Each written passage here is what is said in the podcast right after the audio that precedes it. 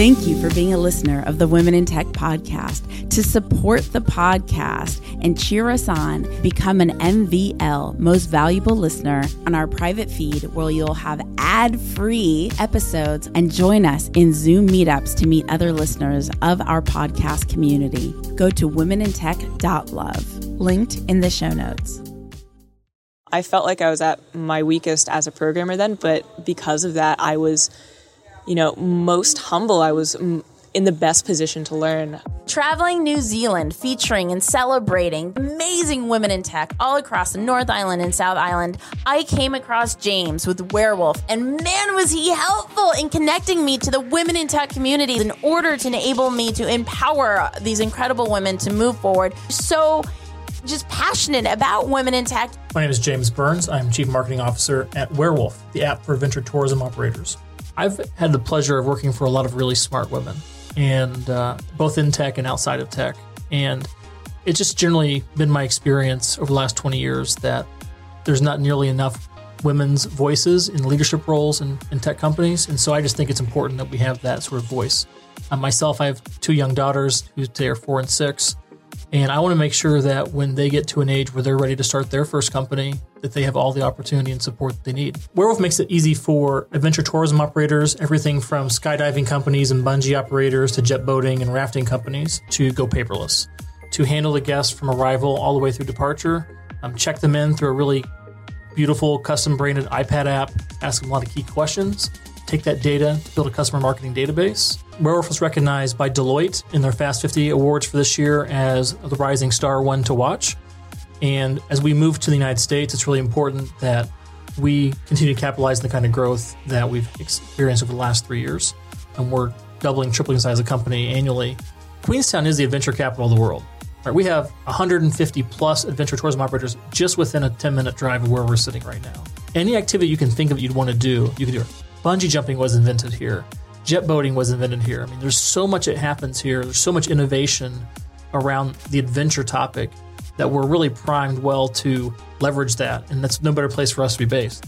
Be sure to explore more about Werewolf at get werewolf dot com. That's G E T W H E R E W O L F dot com.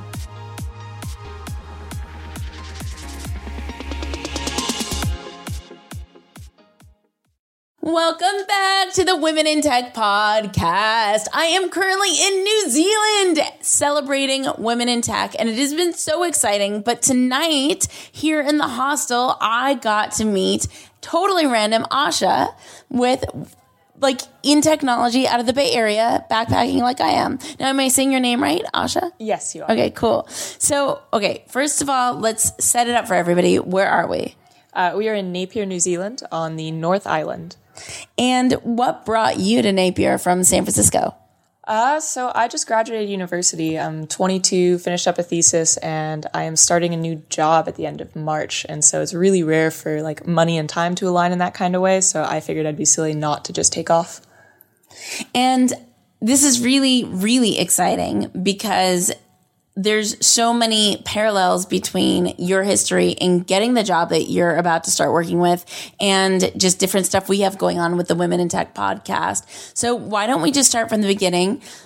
You're starting your job in about a month, and so you're backpacking before then. Yes. Um, but you're in technology. When did that start, and what's your role, and who are you about to start working with? Yeah, so that started around late nineteen or early twenty for me. I was in university halfway through uh, a biochemistry and molecular bio degree when I completely switched my major, which is a ridiculous thing to do. Uh, and I was terrified at the time. Um, I had had a couple of friends that were, uh, you know, into programming. I was spending a lot of time with a lot of dudes that were programming. Yeah. And, uh, you know, I got kind of curious about what I was seeing on the screen. Uh, the problems that they were sifting out just sounded really interesting. And so tried to learn a little bit on my own, didn't get very far with it, and took my first class and just knew.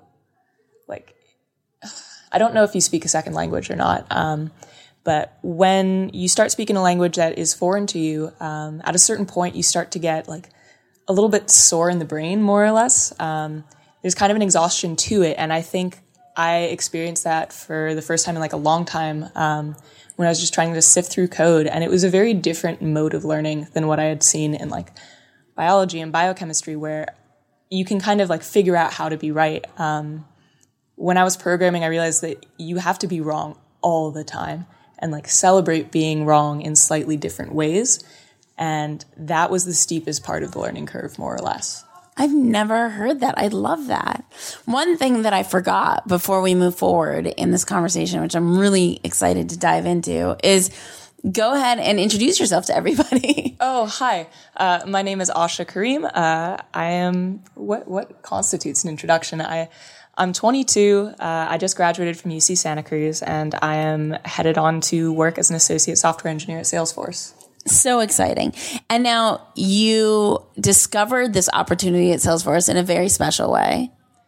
Oh, man. So, yes, a number of special ways. So I was uh, I was speaking at my first conference uh, at H P T S twenty seventeen, October of last year. Um, and I just remembered at around like the third slide. So I was shaking like a leaf before I got up on stage to go talk. And autopilot kicks in at a certain point, and you more or less like a blackout. You're watching yourself give this presentation. Right. And like out of the blur at around slide three, I think I see Pat Salinger, who like invented query optimizers. Um, I love uh, how just excited in the crowd, you are. And I'm just like slightly watching Pat's face. It's like, oh, that that's my luminary for, um, for that talk. It just to have that kind of focal point. And Uh, we went and spoke afterwards, and she and Pat Helen had encouraged me to see about joining up with their team. This is so exciting. Wait, okay. Can we jump back for a second? Yes. How are you twenty-two speaking at a conference? I mean, you know the number one fear people have is public speaking. So how'd you even get there? So the funny thing was I uh, I did not expect to be doing that as early as I was. Um, at nineteen, I got sponsored to go to the Grace Hopper conference, um which is a celebration, a different celebration of women in tech. Um, and I just remembered seeing women speak there and thinking, wow, like I want to do something like this at a later point in my career. Um, and I was really fortunate um, that that came around earlier. So I had been doing research. Um, let's see. So a couple of things led me there. So the first thing that I did was at that conference, I met Jen Frazier, who you will probably be meeting uh, in the next week or two. Um, who was working with Twitter, and she had met me and encouraged me to apply. I didn't even know what I wanted to work on, right. What area of tech I'd be interested in.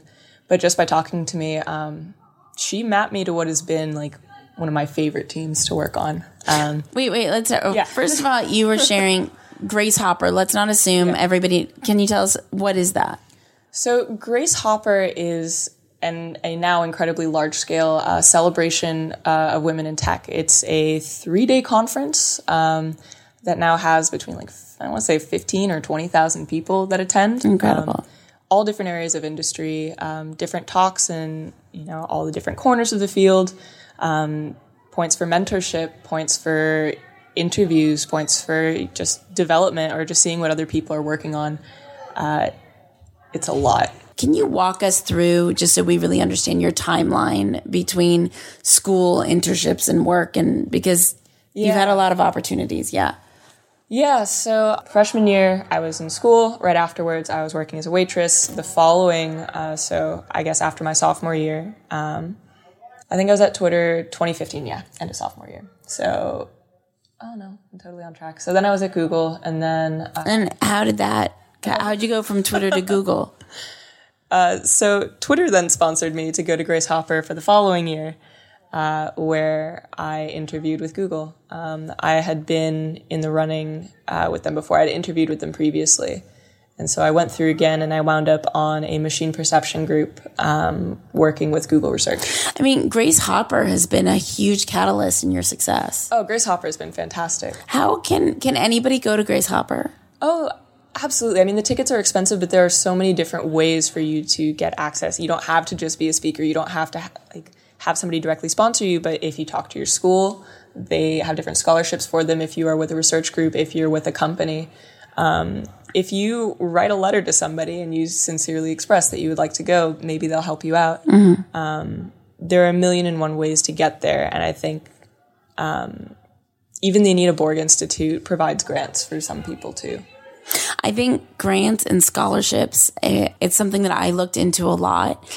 I don't know if this is still true, but if it is, you guys, most grants and scholarships go unclaimed because yeah. people just don't take action on it.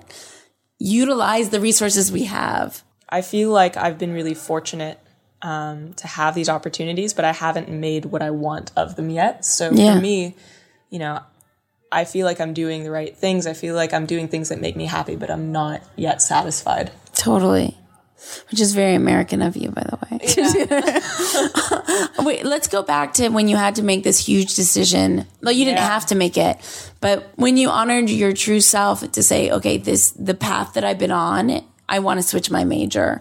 Um, how did you make that decision? What was your thought process? And did you think maybe you wouldn't make I it? I was worried that I wouldn't, to be honest. Um, It was a really, for me, it was a really risky thing to do. Uh, school is incredibly expensive. My brother's around my same age and was also um, either about to go to university or going to university. Um, I think about to uh, at the time. And so it felt to me like a really selfish choice to make.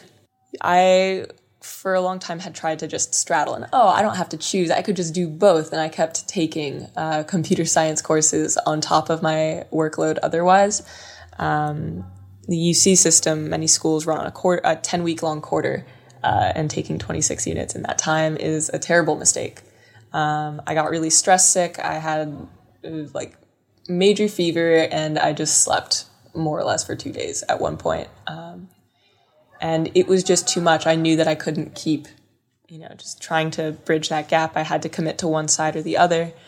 Um, and so I dropped my chemistry courses for the quarter. But at the time, you know, I was really unsure. And I think it's one of those things where uh, you go through serious change every two or three years or so. And I think that was a pivotal point that has really helped shape, like, where I am now is because of a gut choice that I made when I was, like, nineteen or twenty years old. Which was to switch your major. Which was to switch my major despite having invested thousands of dollars and hours in one direction that didn't really... Uh, you know, carry through. No matter how good things look from the outside, mm-hmm. doesn't mean that everything's easy peasy and comfortable on the inside. We're always pushing ourselves to the next, what's next, and we're pushing ourselves to make to make the most of every opportunity.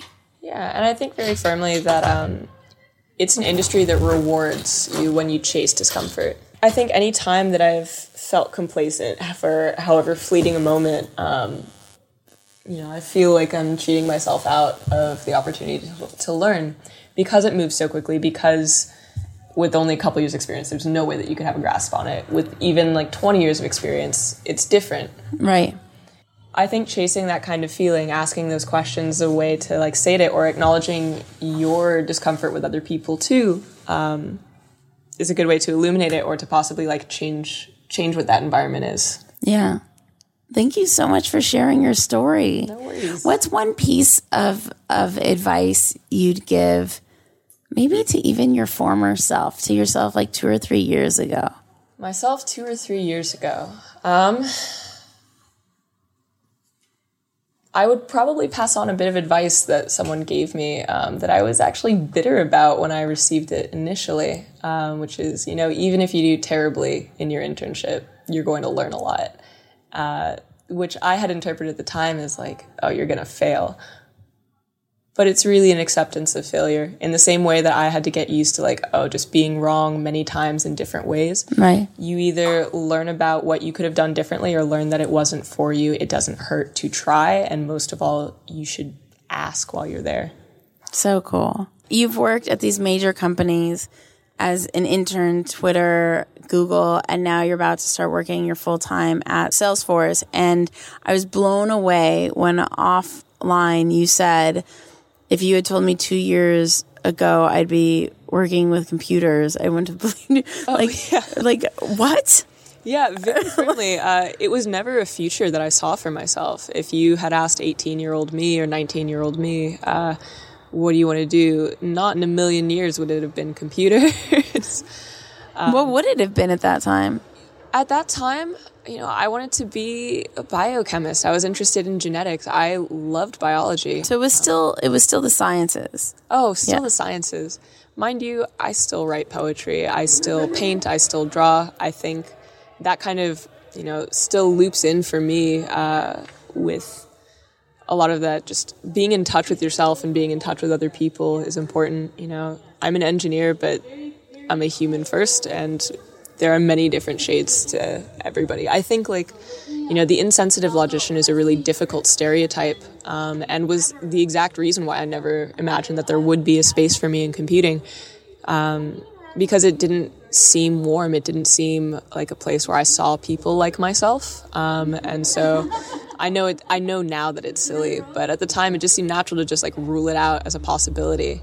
And for me, I, th- I we talked a little bit earlier about, you know, when did you first feel in love with computing? It was, you know, when I understood, when I felt excited, when, like, I could affect it too, and it warmed my heart. Um, so cool. How about science? When did you first become in love with science? Oh, I watched a lot of Animal Planet as a kid. That was where a lot of the uh, biology and biochemistry interest came from. And since I've been working with computers, I mean, I've done little bits of research, um, you know, evolutionary game theory, um, so how to model coevolution of mycorrhizal, like, root fungus and terrestrial plants. Um, I've made, like, a little terrible, but, like, a toy uh, El Nino prediction model, things like that. Um, what I love about computer science is, like, it's kind of an all roads lead to Rome sort of deal. Uh, I get interested in a lot of different things, and I can find a way to, like, oh, like, I could totally do this with a computer, or I could, like, model this thing, or I could tinker around with it. I feel like I can contribute to my other interests using it. It That's doesn't so detract cool. from other things. So cool. My mind is blown by your story. I want to get back to what you talked about when you talked about luck and how we manufacture our luck. I was our just luck. thinking about that, too. Um, oh, I, I'm I just telepathic. I bathroom and I was thinking just about, like, you know, you asked if I consider myself a lucky person. It's, uh, I met you at a hostel I am staying in for one night only, like, fewer than twelve hours even. Um, and we managed to, like, get this yeah. interview in. No, it, and I feel lucky about it, too. So I'm, I think about luck often because... Um, I don't feel that I've had the easiest time being an entrepreneur, but I do feel that I am ex- have extreme abundance in luck in travel. And I think about that often. And I'm like, well, how do I perceive being an entrepreneur, and how do I perceive travel? And I perceive travel um, a couple ways. Um, I perceive that I manifest luck. Like, if I'm running late to the airport, I'll literally start chanting, I'll get there on time, no problem. Mm-hmm. Get there on time, no problem. I'll just start chanting positives. And I never miss planes. Um, yeah. Like, you know, stuff like that. But then as an entrepreneur, because um, one of the company that's meant the most to me, a sports company I had, I built the first social network for the action sports industry. Mm. Um, that company didn't go as I dreamed that it would go. So because I've experienced such heartbreak, I'm a little bit pessimistic about being an entrepreneur. And, and I wonder sometimes if I viewed being an entrepreneur the way I view travel, would I actually experience more luck?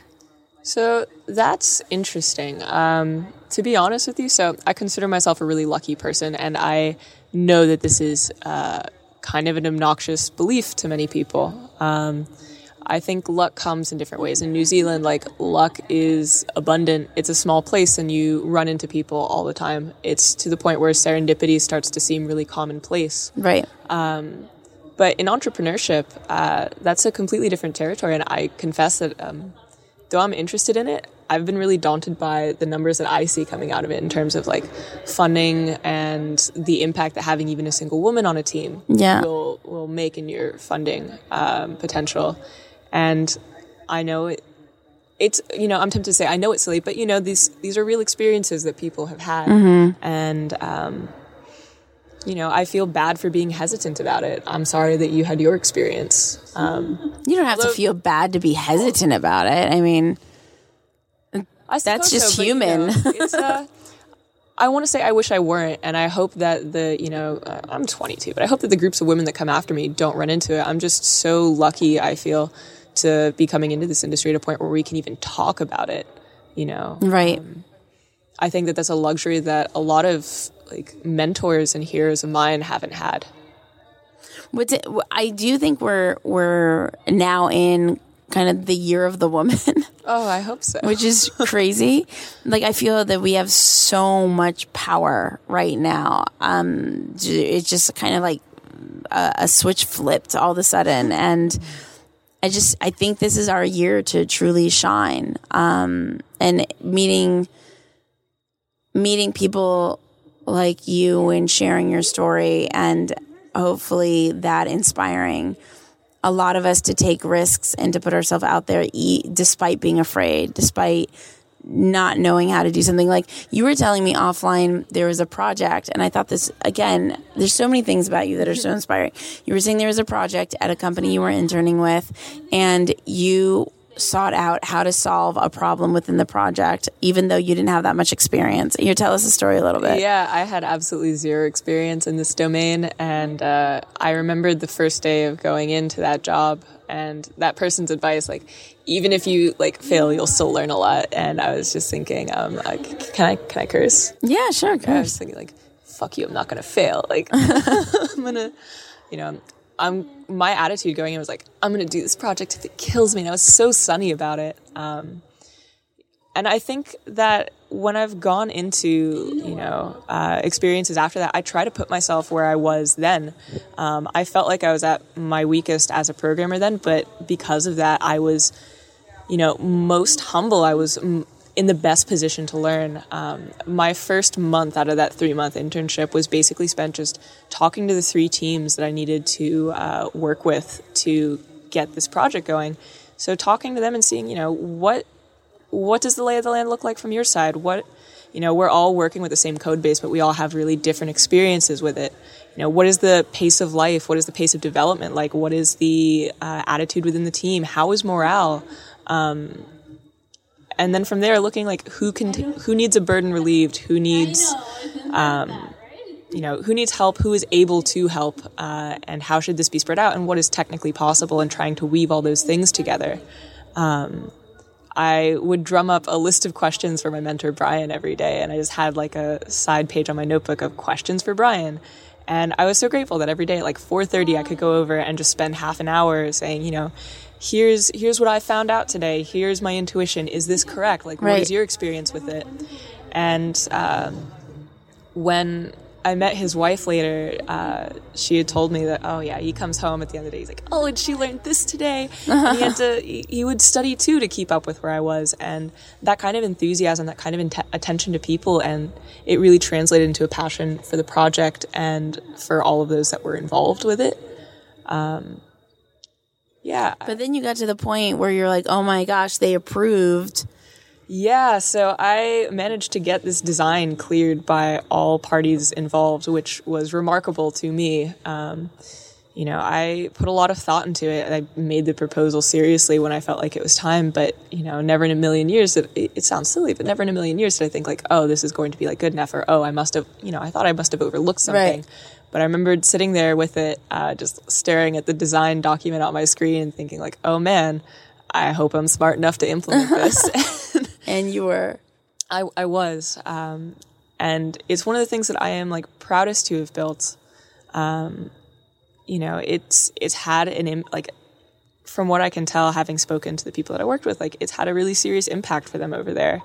Um, and that just feels amazing, because that whole first month was spent, like, connecting with people, figuring out, like, what I wanted to do to make it better, you know, like, it wasn't just the project. Like, you see the people that it affects. And I think that was part of what made me really fall in love with distributed systems, was like working in the cogs with the people who like bore the brunt of what happens when things go wrong, and seeing all of the things that need to, you know, that immune response, uh, the people that have to mobilize the computers and what they have to do and how you reason about that space. Um, it's, it's fascinating. And I really wouldn't, You know, we, we talked about this a little bit earlier. I wonder if I would still be in this industry if I didn't start out with a company that trusted me so much to explore. It's so cool. Yeah. So cool. It's like a- anything is possible. Absolutely anything. Yeah, for me, I don't know what to make of it, but when I switched over to computer science, when I kind of started listening to, you know, my interests um, and what spoke to me, things got easier. The resistance died down a little bit. Um, it was easier to find mentors because it was stuff I was interested in talking about, and people were willing to support me. And, you know, I've started to meet more people that looked like me in tech that I just didn't know were there. Yeah. Um, yeah, it's, in retrospect, it's one of those things that is just so silly. I just had thought like, oh, that is a boy thing, which is a ridiculous thing to think and not question. Yeah. We should I've, go to bed, though. Oh, yes, absolutely. I've been up so late the last several days. I've slept. Just talking to people. Not, I could see how. You're fascinating. It's the best part of travel is, um, you know, of course the places you go, but the people that you're with really color them. Yeah. And um, what's next for you? Where can people find you and stay in touch with your story? Yeah, so I start uh, at Salesforce in late March. What role? Associate software engineer on what I believe is going to be the coolest team. Um, where can people connect with you online? It's a good question. I'm on. Are you on Twitter? I'm on Twitter. Okay. I don't use it very much. It's okay. What's your Twitter? Uh, I actually don't. I love know. How you don't remember. And do, do you feel comfortable with email? YouTube. Oh, you can email okay. me. Um, I'm also on. Uh, I guess yeah. Email's probably the way to do. Are it. You on LinkedIn too? I am on LinkedIn. Okay, so spell your email and your LinkedIn for everybody. Oh, that's a good question. I think my LinkedIn is just Asha Kareem, one word, A S H A K A R I M.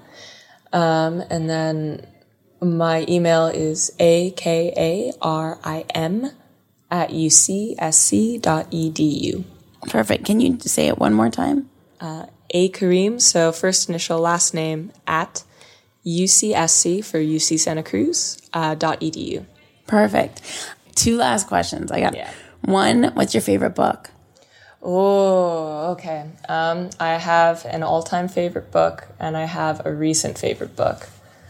Uh, all-time favorite book is one hundred Years of Solitude. I know it's a popular one, but I cry every time I read it. It's I've not never even, read it. Oh, it's not even that the ending is sad. It's just the last sixty to seventy pages. It's like you're just tearing them off and eating them. It's like a dream. They're fan- it's fantastic. Um, the best book I read this year uh, was The Sympathizer. Um, it's about a half French, half Vietnamese communist double agent after the Vietnam War. So cool. That's really so good. Cool. Okay, and then last question that I usually ask right at the beginning. When did you first discover you were in love with technology? Mm, I think, oh gosh, I, I've been lucky to have grown up with the internet, like grown up alongside it.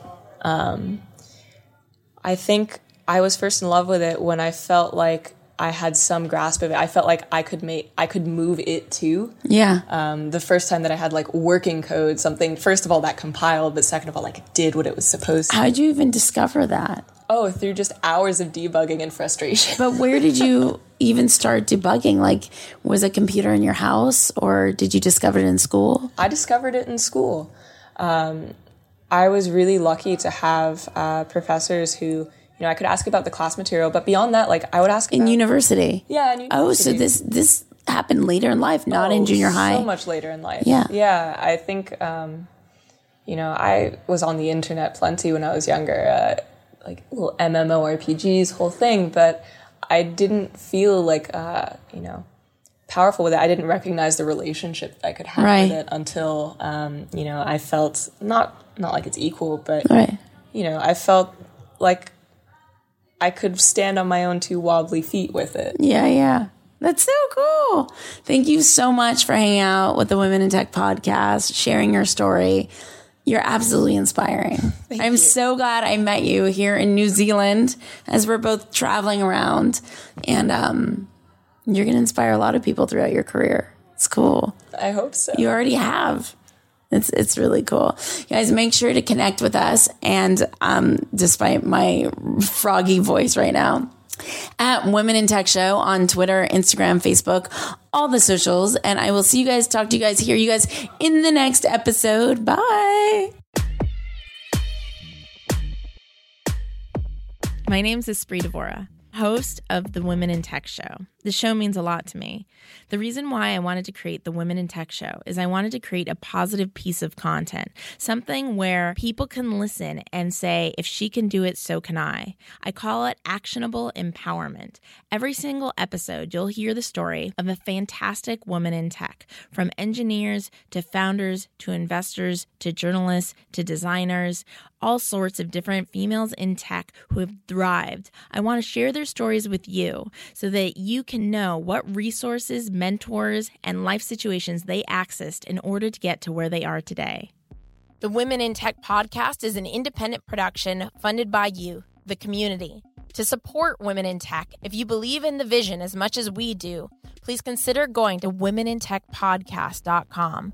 That's women in tech podcast dot com, and just click on the contribution link to keep this podcast going. Thank you. Thank you for being a listener of the Women in Tech podcast. To support the podcast and cheer us on, become an M V L, Most Valuable Listener, go to women in tech dot love, linked in the show notes.